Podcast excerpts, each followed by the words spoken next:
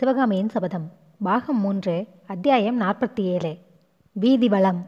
ஆயிரத்தி முந்நூறு வருஷங்களுக்கு முன்னால் பரதகண்டத்தில் பிரசித்தி பெற்றிருந்த மூன்று சாம்ராஜ்ய தலைவர் தலைநகரங்களில் வாதாபி ஒன்றாகும்.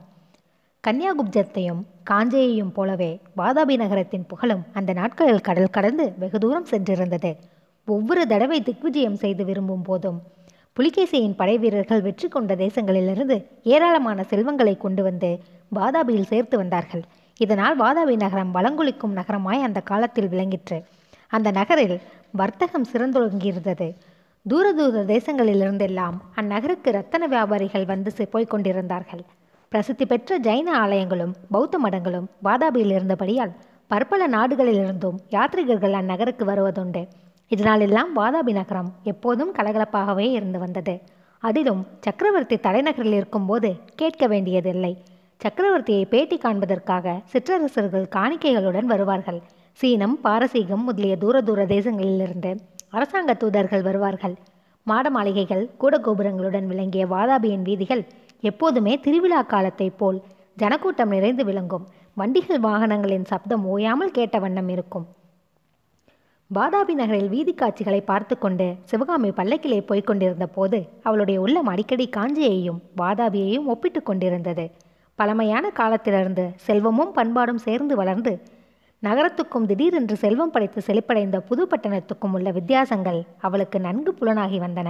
காஞ்சியில் செல்வத்தில் சிறந்த சீமான்களும் சீமாட்டிகளும் ஆடை ஆபரணங்கள் பூணுவதில் அடக்கம் காட்டுவார்கள்.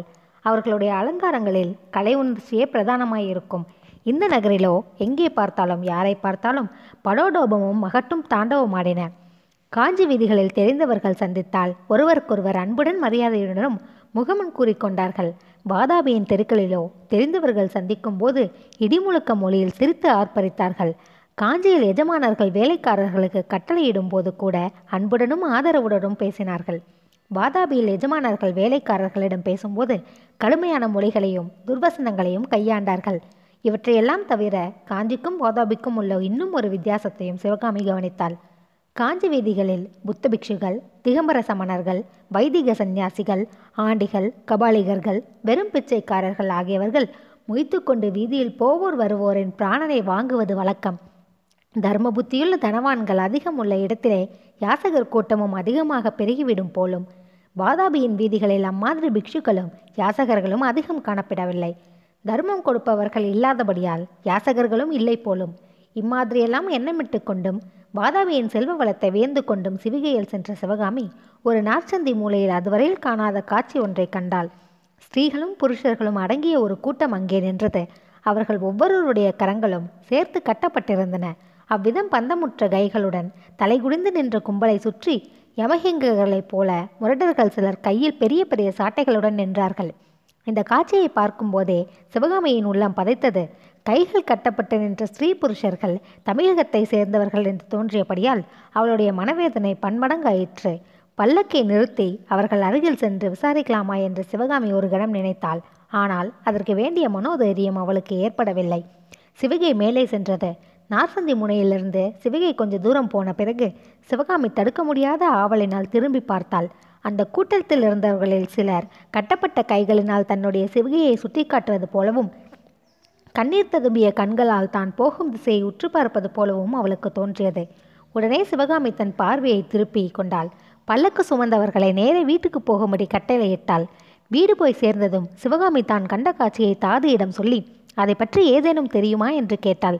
தாதி தனக்கு தெரியாது என்று சொல்லவே போய் விசாரித்து கொண்டு வரும்படி அனுப்பணித்தாள் அவ்விதமே அந்த தாதி வெளியே போய் விசாரித்து கொண்டு வந்தாள். அவள் கூறிய விவரம் சிவகாமிக்கு சொல்ல முடியாத பயங்கரத்தையும் மனவேதனையையும் அளித்தது. தாதி விசாரித்து வந்து கூறிய விவரம் இதுதான். பல்லவ நாட்டிலிருந்து புலிகேசி சக்கரவர்த்தி அநேக ஸ்திரீ புருஷர்களை சிறைப்பிடித்து கொண்டு வந்திருந்தார். அவர்களில் சிலர் சிறையிலிருந்து தப்பிப்போக முயன்றார்கள். சிலர் அடிமை தொண்டு செய்ய மறுத்தார்கள். சிலர் உணவு உட்கொள்ளாமல் பிடிவாதம் பிடித்தார்கள். இத்தகைய குற்றங்களை செய்த கலகக்காரர்களை வாதாபி நகரின் நார்ச்சந்திகளில் நிறுத்தி சாட்டையினால் அடிக்கும்படியாக புலிகேசி சக்கரவர்த்தி கட்டளையிட்டிருக்கிறார். இந்த சாட்டையடி உற்சவம் இன்றைக்கு தான் ஆரம்பமாகி இருக்கிறது. இன்னும் இரண்டு மாதம் வரையில் நடக்கும். தினம் சாயங்கால வேளையில் வீதிகளில் நடக்கும் வாதாபி நகரவாசிகள் அந்த வேடிக்கையை பார்த்து கழிப்பார்கள் சிவகாமி அன்றிரவு ஒரு கணமும் கண்ணுறங்கவில்லை. வேதனையும் துன்பமும் நிறைந்த அவளுடைய வாழ்க்கையில் இதுவரை என்றும் அனுபவித்தறியாத வேதனையை அவள் அனுபவித்தாள். சுளிர் சுளீர் என்று அவளுடைய உடம்பில் சாட்டையடி விழுவது போன்ற உணர்ச்சி அவளுக்கு அடிக்கடி உண்டாயிற்று. பொன்முகலை ஆற்றங்கரையில் அவள் புலிகேசியை வேண்டி தன்னுடன் சிறைப்பட்டிருந்த மாதர்களை விடுதலை செய்தது அவளுக்கு நினைவு வந்தது. அன்று விடுதலையானவர்கள் சலுக்கர் சைனியத்தினால் சிறைப்பிடிக்கப்பட்டவர்களில் ஒரு சிலர்தான் போலும். இன்னும் எத்தனையோ பேரை முன்னால் சென்ற பெருஞ்சைனியம் சிறைப்பிடித்து கொண்டு போயிருக்க வேண்டும். இன்று பகலில் சக்கரவர்த்தி வந்து தன்னுடன் பேசியதன் கருத்தும் தனக்கு வாதாபி நகரை சுற்றி பார்க்க அனுமதி அளித்ததன் கருத்தும் இப்போது சிவகாமிக்கு புதிய பொருளில் விளங்க ஆரம்பித்தன. சிவகாமியை தன்னுடன் காலையில் விழுந்து கெஞ்சும்படி செய்வதற்காக இம்மாதிரியெல்லாம் ஏற்பாடு செய்திருக்கிறான் அந்த கிராகதன். ஆனால் அவனுடைய எண்ணம் நிறைவேறப் போவதில்லை. யார் எப்படி போனாலும் சரி இனி தான் புலிகேசியின் காலில் விழுந்து கெஞ்சப் போவதில்லை. ஒரு நாளும் முடியாது. இப்படியா வஞ்சம் தீர்க்க நினைத்திருக்கிறான் அந்த பாவி. எதற்காக வாதாபி நகரை சுற்றி பார்க்க கிளம்பினோம் என்று எண்ணி எண்ணி சிவகாமி தவித்தாள். இரவெல்லாம் தூக்கமின்றி துடித்து கொண்டிருந்தாள். மறுநாள் பொழுது விடிந்தது. சூரியோதயம் ஆயிற்று. வானவெளியில் சூரியன் மேலே வர வர சிவகாமியின் இதய துடிப்பு அதிகமாயிற்று. சூரியன் மேற்கு நோக்கி பிரயாணம் செய்ய செய்ய அவளுடைய உள்ளமும் உடம்பும் பதறத் தொடங்கின.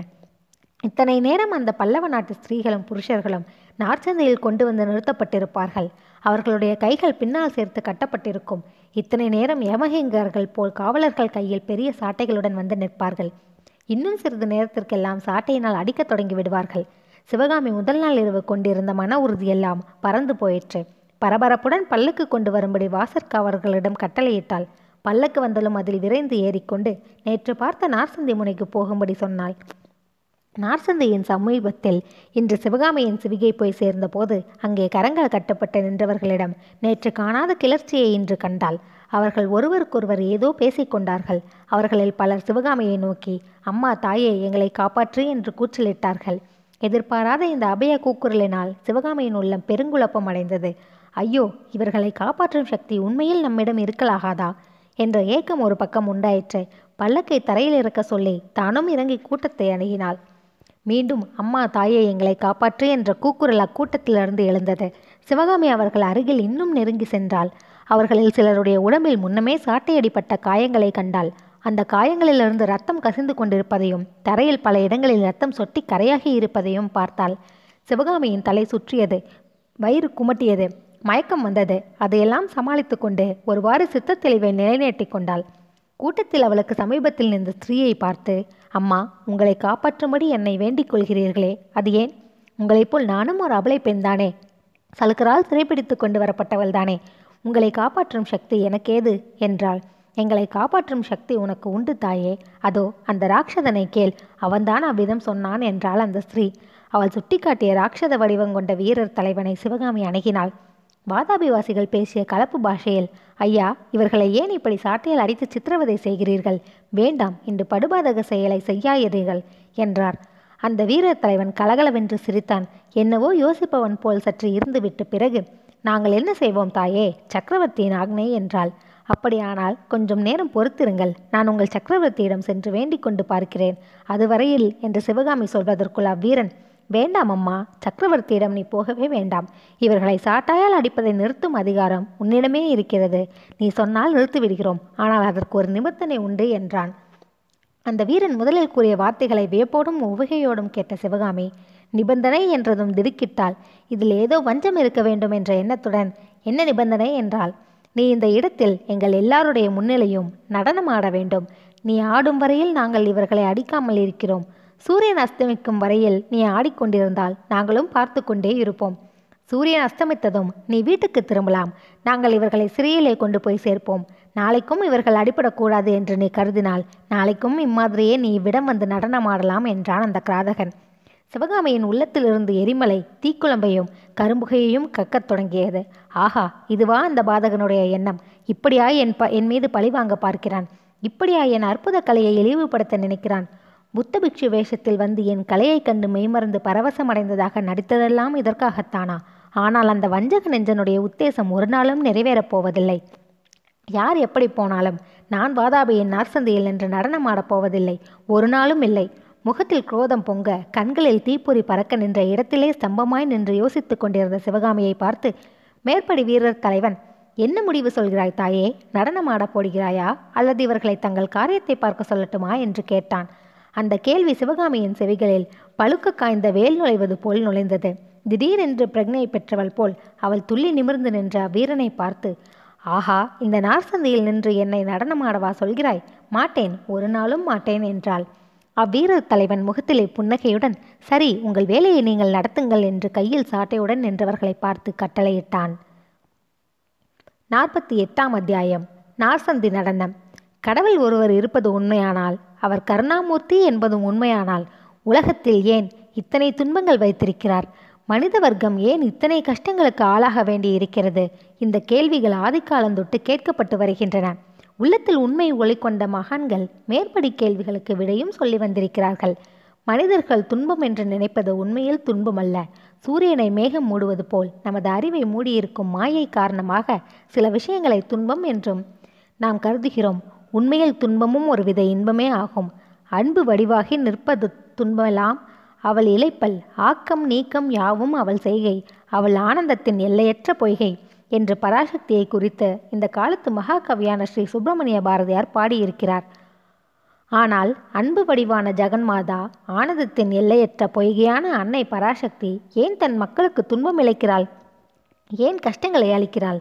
துன்பம் என்றும் கஷ்டம் என்றும் நாம் எண்ணிக்கொள்கிறோமே தவிர உண்மையில் அவை துன்பங்களும் அல்ல கஷ்டங்களும் அல்ல. அறிவு தெளிவோடு பார்த்தால் நாம் துன்பம் என்று நினைத்ததும் இன்பந்தான் கஷ்டம் என்று கருதியதும் சுகந்தான் இந்த தத்துவத்தை நம்புவது அவ்வளவு சுலபமான காரியமல்ல. துன்பத்திலே இன்பமாவது கஷ்டத்திலே சுகமாவது என்ற அவநம்பிக்கை உண்டாகத்தான் செய்யும். ஆயினும் நமது வாழ்க்கை அனுபவத்திலேயே சில விஷயங்களை ஆலோசித்து பார்த்தால் மேற்படி தத்துவத்தில் உண்மை உண்டு என்று அறியலாம். சோகரசமுள்ள கதைகள் காவியங்களை படிக்கிறோம். சோகமயமான நாடகங்களை பார்க்கிறோம். சோகத்தை ஊட்டும் கீதங்களை பாடுகிறோம் கேட்கிறோம். இப்படியெல்லாம் துன்பத்தை நாமத்தானே தேடி அனுபவிக்கிறோம். எதற்காக? அந்த துன்பங்களிலெல்லாம் உள்ளுக்குள்ளே இன்பம் பொதிந்திருப்பதனாலே தான் நமது வாழ்க்கையில் எத்தனையோ கஷ்டங்களை அனுபவிக்கிறோம். அனுபவிக்கும் போது கஷ்டமாக இருக்கிறது. இது சகிக்க முடியாத கஷ்டம் என்று தோன்றுகிறது. இந்த வாழ்க்கையே வேண்டாம் என்று தீர்மானிக்கிறோம். எல்லா கஷ்டங்களையும் எப்படியோ சகித்துக் கொள்கிறோம். அப்படி நாம் அனுபவித்த சகிக்க முடியாத கஷ்டங்களை சில வருஷ காலம் கழித்து நினைத்து பார்க்கும்போது ஒரு வகை அபூர்வ இன்பம் ஏற்படுகிறது. பழைய கஷ்டங்களை நினைத்து பார்ப்பதிலும் அவற்றை குறித்து பேசுவதிலும் சந்தோஷமே அடைகிறோம். சீதாதேவி வனவாசத்தின் போது அனுபவித்த துன்பங்களுக்கு எல்லையே இல்லை. அவ்வளவு துன்பங்களை பெண்ணாய் பிறந்த யாரும் அனுபவித்திருக்க முடியாது. ஆயினும் அயோத்தி அரண்மனையில் ஸ்ரீ ராமபிரானுடைய பட்ட மகிழ்ச்சியாக சீதை வாழ்ந்த காலத்திலும் அதிலும் கற்பம் தரித்திருந்த சமயத்தில் உனக்கு எதிலாவது ஆசை உண்டா? என்று ராமன் கேட்டபோது சீதை என்ன சொன்னாள்? மறுபடியும் காட்டுக்கு போய் அங்கே நான் கஷ்டப்பட்ட இடங்களை எல்லாம் பார்க்க வேண்டும் என்று ஆசையாய் இருக்கிறது என்றாள். துன்பம் என்பது உண்மையில் துன்பம் இல்லை. அவ்விதம் நினைக்க செய்வது மாயையின் காரியம். துன்பத்திற்குள்ளேயும் இன்பேந்தான் இருக்கிறது என்று சொல்லும் வேதாந்த உண்மையை மேற்படி சீதையின் கோரிக்கை நன்கு நிரு நிரூபித்திருக்கிறதல்லவா? சிவகாமியை நாற்சந்தியில் நெருக்கடியான தருணத்தில் நிறுத்திவிட்டு மேற்கண்டவாறு நாம் வேதாந்தம் பேசிக் கொண்டிருப்பது பற்றி வாசகர்களின் மன்னிப்பை கோருகிறோம். மேலே சிவகாமியின் காரியத்தை நாம் அறிந்து கொள்வதற்கு மேற்கண்ட பூர்வ பீடிகை அவசரமாயிருக்கிறது தமிழகத்து ஸ்திரீ புருஷர்களை சாட்டையடி சாட்டையடி துன்பத்திலிருந்து பாதுகாப்பதற்காக தளபதி விருபக்ஷன் அவளை நார்சந்தையில் நடனமாட சொன்னான். அவ்விதம் செய்வது தெய்வீகமான பரதநாட்டிய கலையையே அபிமதிப்பதாகும் என்று எண்ணி முதலில் சிவகாமி முடியாது என்றாள். ஆனால் விருபாக்ஷனின் கட்டளையின் பேரில் சுளீர் என்ற சாட்டியடி சப்தம் கேட்டதும் சிவகாமியின் மன உறுதி பறந்து போய்விட்டது. மறுகணம் வாதாபி நகரின் நார்சந்தையில் சிவகாமி தேவி நடனமாடத் தொடங்கினாள். அற்புதமாக ஆடினாள். துன்பத்திலே இன்பம் ஒன்று என்னும் வாழ்க்கை தத்துவம் நன்கு விளங்கும்படி ஆனந்தமயமாக ஆடினாள். சகிக்க முடியாத கஷ்டத்திலிருந்து எல்லையற்ற ஆனந்தம் பிறக்கும் என்னும் உண்மை நிதர்சனம் ஆகும்படி ஆடினாள். தன்னை மறந்து வெளியுலகத்தை மறந்து காலதேச வர்த்தமானங்களை மறந்து ஆடினாள். அந்த காட்சியானது அழகு தெய்வம் ஆனந்த வெறி கொண்டு ஆடுவது போல் இருந்தது. வாதாபியின் வீதியில் சிவகாமி நடனமாடிய போது வானமும் ஊவியும் அசைவற்று நிற்பது போல் தோன்றியது. வீதியிலே போய்க் கொண்டிருந்த வாதாபி நகர மாந்தர்கள் அப்படி அப்படியே நின்று அந்த விந்தையை பார்த்தார்கள். பந்தமுற்ற தமிழகத்து ஸ்ரீ புருஷர்கள் அசைவற்று நின்றார்கள். கையில் சாட்டை பிடித்த கிங்கர்களும் சும்மா நின்றார்கள். அவர்களுடைய தலைவன் விரூபாக்ஷன் அசையாமல் நின்றான். அனைவரும் பார்த்த கண்கள் பார்த்த வண்ணம் சிற்ப வடிவங்களைப் போல் நின்றார்கள். காலம் போவதே தெரியாமல் மெய்மறந்து உலகத்தை மறந்து நின்றார்கள். சூரியன் மலைவாயிலில் விழுந்தது. கோட்டை கதவுகள் சாத்திடுவதற்குரிய அஸ்தமன பேரிகை முழக்கம் கேட்டது. சிவகாமியின் நடன பரவசத்துக்கு அதனால் பங்கம் ஏற்பட்டது. ஆட்டம் ஆடுவதை நிறுத்தி சிவகாமி நின்றாள். அத்தனை நேரமும் ஏதோ ஒரு அதிசய ஆனந்த உலகில் சஞ்சரித்துக் கொண்டிருந்தவள் திடீரென்று பூவுலகத்துக்கு வந்தவளாய் சுற்றும் முற்றும் பார்த்தாள். தான் நின்றிருந்த இடத்தையும் இத்தனை நேரம் செய்த காரியத்தையும் நினைவுக்கு கொண்டு வந்தாள். அவள் உள்ளத்தில் சகிக்க முடியாத வெட்கத்துக்கும் துன்பத்துக்கும் மத்தியில் இன்பமும் பெருமையும் உதித்தன. கட்டுப்பட்டு நின்ற பல்லவ நாட்டு ஸ்திரீ புருஷர்களை சிவகாமி நோக்கினாள். அவர்களுடைய கண்களிலே ததும்பிய நன்றி அறிதலை கவனித்தாள். யாரிடனும் ஒரு வார்த்தையும் பேசாமல் பல்லக்கில் போய் ஏறிக்கொண்டாள். பல்லக்கு மாளிகையை அடைந்தது.